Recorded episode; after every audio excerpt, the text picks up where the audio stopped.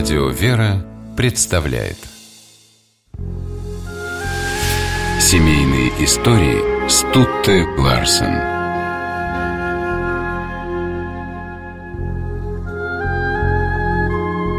Гилберт Честертон и Франсис Блогг познакомились в 1896 году. Это была любовь с первого взгляда и на всю жизнь.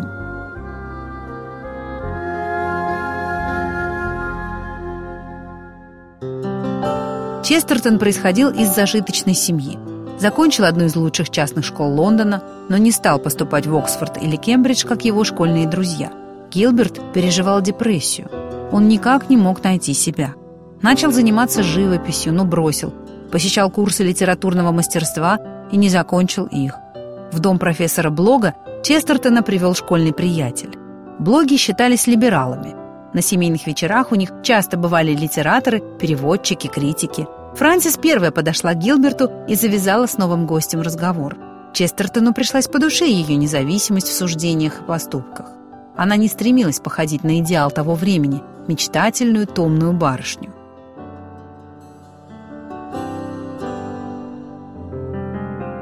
Практичная, жизнерадостная Франсис закончила колледж, преподавала в воскресной школе, писала стихи. Честертон в своей прозе очень любил расставлять цветовые акценты. По следам первого впечатления от каштановых волос и зеленого платья Франсис он записал «Гармония коричневого и зеленого. Есть и золотое, не знаю что, наверное, корона». В этих словах не было сарказма, лишь искреннее любование Франсис. В своем дневнике Честертон признавался: «Если я и должен что-то сделать для этой девушки, так это стать перед ней на колени. Если бы я говорил с ней, она бы никогда не обманывала меня. Если бы я полагался на нее, она никогда не отвергала бы меня. Если бы я любил ее, она никогда бы не играла со мной».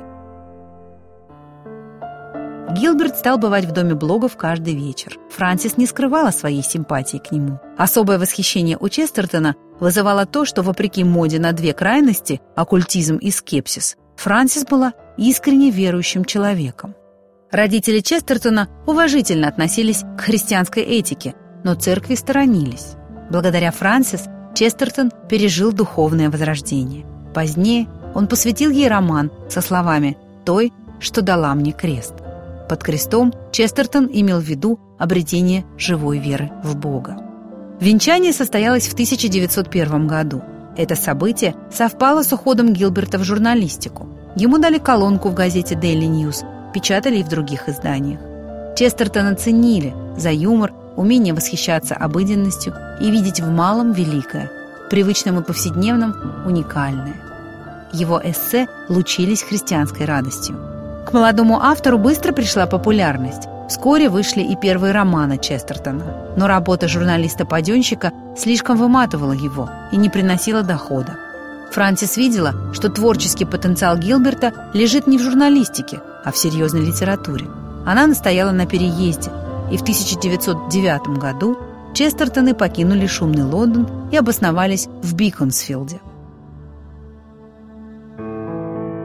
Франсис стала менеджером и литературным агентом мужа.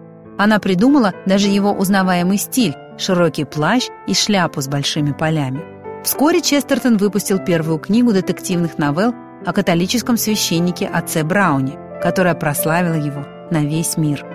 Друг семьи, священник О'Коннор, говорил, что своими лучшими работами Честертон во многом обязан неизменному энтузиазму жены.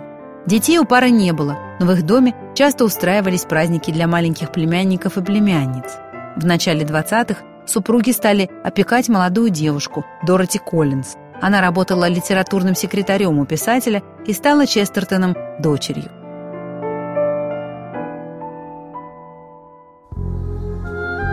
Гилберт скончался в 1936-м. «Как живут друг без друга те, кто друг друга любит?» – восклицала Франсис, остро переживая боль утраты. Победить эту боль ей помогло новое дело любви. В память о муже Франсис основала благотворительный фонд, который помогал приходской церкви города Биконсфилда.